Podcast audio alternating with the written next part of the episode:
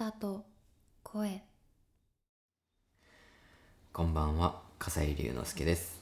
こんばんは小林すずです。さて第14回目となりました。ちょっとお久しぶりにうん。なりましたね、はい。皆様お久しぶりです どう過ごしてましたか？最近は。そうだね。最近そうあの引っ越しをしましてあら。広めのお部屋にうん。移りまして、まあまだ全然照明器具とか、ダイニングテーブルとかが揃ってないので、まだまだなんかだだっ広い空間っていう感じのままなんですけど、まあそんな感じ住環境を少しグレードアップしたみたいな感じです。いいですね。最近はどうですか？最近は、うん。あのー洗濯物を取り込む時に、うん。ベランダにいつも干してるんだけど、風鈴の音が聞こえてきはいてあ風が流れるようになったんだなと思ってうん秋めいてきたなうとんなるほど。思ってます、本当にねなんか9月に入って途端に秋らしさを感じるような瞬間が増えてきたよね。うん、ね。虫の声がうね、ん。気持ちのいい風とともうんにうん。聞こえておりますが、はい。今日ははい「渡る。渡る」というテーマでお送りします、はい。えーこれは、まあ、夏からうん。秋冬の季節にかけての渡り方だったり笠井君のね、うん。引っ越しもうん。これからの橋渡しかなと思いますし、うん。次のステップへうん。なる回になればいいなと思って考えています。はい。今回はうん。お話ししていた通りはい。新作発表の回になります、楽しみです。ねえ。今回ははい。海。うんをテーマにそれぞれ詩と曲を作ってきました、うん。海っていうとね結構こうそもそも海という概念が幅広いので、うん、いろんな捉え方ができると思うんですが、そうだね、まあ自分はもちろんそういう海をテーマに作品を書いたわけですけど、うん。まあこれでねこうちえさんがどういうふうに海を捉えたのかなっていうのが 個人的にはめちゃくちゃ楽しみですよ。そうだね、うん、さてさて。はい。発表に参りましょうか。はい。じゃあ私からはい。発表します、はい。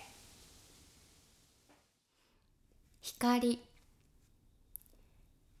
ぎゅっとつぶった目の中に広くて小さい海がある。光の絨毯まぶしくて宝石みたいと手を伸ばす。出かけた波の忘れ物。きらりと輝く貝殻が居場所を知らせるその声は遠くに投げた未来の光。以上で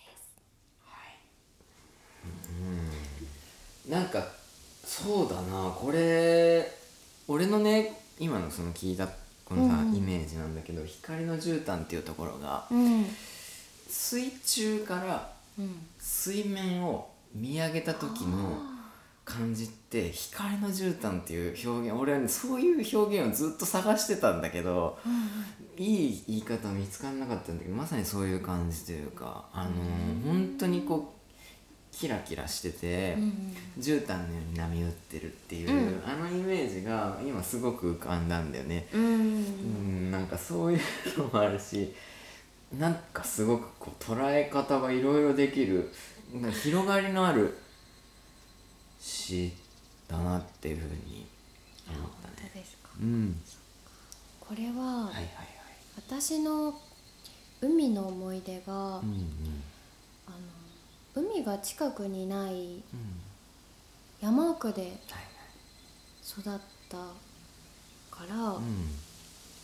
こう海があんまり身近なものじゃなくって、こう両親から貝殻をもらったの。うんうんね、うんうんもらってで貝殻って貝の中の音を聞いたら海の音が聞こえるんだよっていうのを知ってそれが小学生ぐらいの時でだから海の思い出って私はその貝のイメージが強くっうんてへその貝殻から聞こえる波の音海の音とその中で広がる世界とうんそんなこう海の奥底の物語じゃないけど、うん。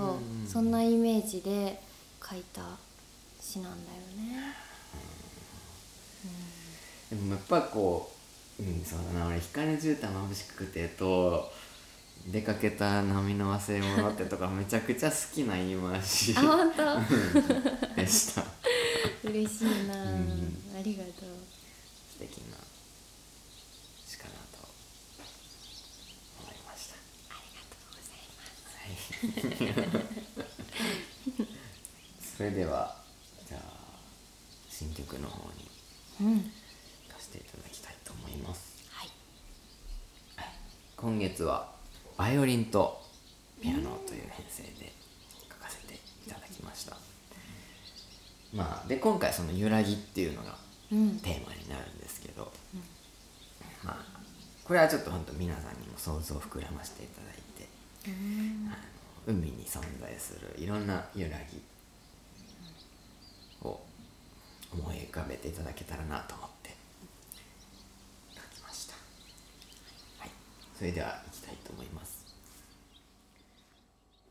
揺らぎバイオリンとピアノのための。バイオリンは渡辺拓馬さん。ピアノは笠井龍之介です。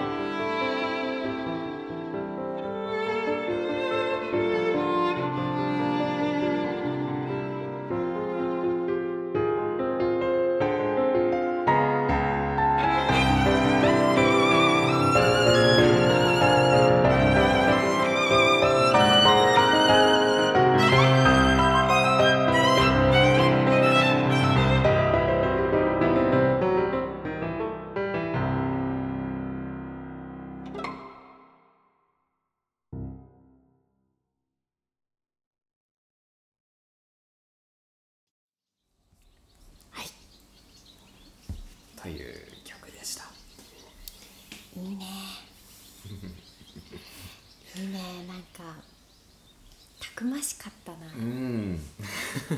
うん。なんかこれはバイオリンのうんうん。その音色も相まって強さが見えるんだと思うけど、はいはい。こう波の上をうん。かき分けて進むというか、泳いでいくそんな姿が見えて、うん。この「海」っていうテーマで、結構これ作るの難しくなかった、そうね難しかったね。難しいよね、そう海って波もあれば、砂浜もあって、でこう広いイメージで結構難しいなと思ったんだけど、笠井くんの曲はうん。こう寄せて返す波の帰ってくるこう場所があってうん。みたいなのが見えて、こう朝から夜まで砂浜に座って海を眺めている、そんな体験ができた。うんたくましくてよかったな。いや本当にあの演奏もめちゃくちゃ素敵な演奏をしていただいてあのなんていうかこう今回その「揺らぎ」っていうテーマで抽象的なテーマをあえてうん選ん。だんだけどそれがやっぱりその海に存在する揺らぎってすごいいろいろやっぱあると思ってうん。代表的なもので言ったら俺波なんだと思うんだけど、波であったりとか海ってやっぱりその風も吹いててうん。実はその風にも揺らぎがあってうん。しかも水中に入ってうん。空を見上げれば、うん。空にこう水面に映ってる太陽ですら揺らいでるように見えるとか、まあそれこそその水中に目を移せばクラゲであったりとかワカメとか、そういう海藻類がすごいずっと揺れていたりとか、うん。なんかそういうところもいろんなこう揺らいでるものがあって、うん。そういう中で生命が育まれていったりうん。するようなところをこうなんかうまくこう表現できないかなっていうのでやっぱこう弦楽器を今回こう取り上げたっていうのはそういう意味でこうビブラートの部分であったりとか、若干そのピッチをなんか曖昧なところを取れるっていうのはやっぱり弦楽器ならではのところでそうそういうのはこう今回表現できたらなと思って試行錯誤してっていう感じで、そうそうそうそういうところかな。それぞれの人がうん。心に持つ海ってあるじゃん、うん。それがなんだろう。人によってそれが、海が暗いものだったり、こう深いものだったり、でも他の人にとっては明るくて開ける場所だったりそれぞれが持つ海が見えるって面白いなって思った。なんかやっぱりそういう人が捉える海のイメージの広さもそういうのも含めてやっぱり海だなって、えーなんか全然うまくまとまりきってないんだけど。やっぱそういう広さを持ってるのもやっぱ海だと思うしうんなんか海っていう概念にとどまらずにというかすごいこう地球だなっていうか、うん。そうそうまあそんなことをなんか今までうんうんテーマをいくつうんうかん。作ってうん。きたけど、うん。これほど大きいテーマはなかったね。ね。作ってみて気がついたけうん確かにそうど、だね。すごく大きいものだったことにうん。後から気づいたある意味こう愛と近いようなものがなうんあるのかなとも思ったりすることがあって、そうだね、うん。形も変えることができるしいろんな色があるし、皆さんの想像する海はどんな海だったんでしょうか？感想とかもねぜひ。お待ちしております。さて。はい。今週の曲紹介に行きたいと思います、はいえー私はチェルミコのうん「ネイビーラブはい」という曲です、この曲大好きなんだよね。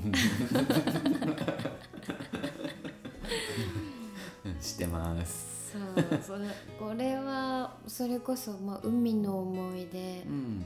夏の思い出ではいはいはい。何とも言えない色うん。がいいよなとうんうん思って、暑さの残るはいはい。この季節うにん。聴いてほしいなと思う曲です。はい。ねこの歌詞のねこれね俺ねピタンさんぐらいがちょうどいいってとこすげえ好きなんだよいいよね。うんそう。この曲は本当になんか夏の香りが詰まったような曲だよね歌詞がね特にね、うん。それもやっぱりこういやもう9月に入ったしうん季節で言ったら、まあ、一応秋になっちゃうけど、まあ、やっぱり流れよ夏の名残惜しさみたいなのは全然あると思うしそういう意味でもやっぱ今は聴いてほしいなって俺も思うような曲でした。よかった。笠井くんは？はい今週はちょっと今までのと黄色がまだ違いまして、うんはい、えーとこれはねブラックピンクっていう団体の「How You Like That」っていう曲です。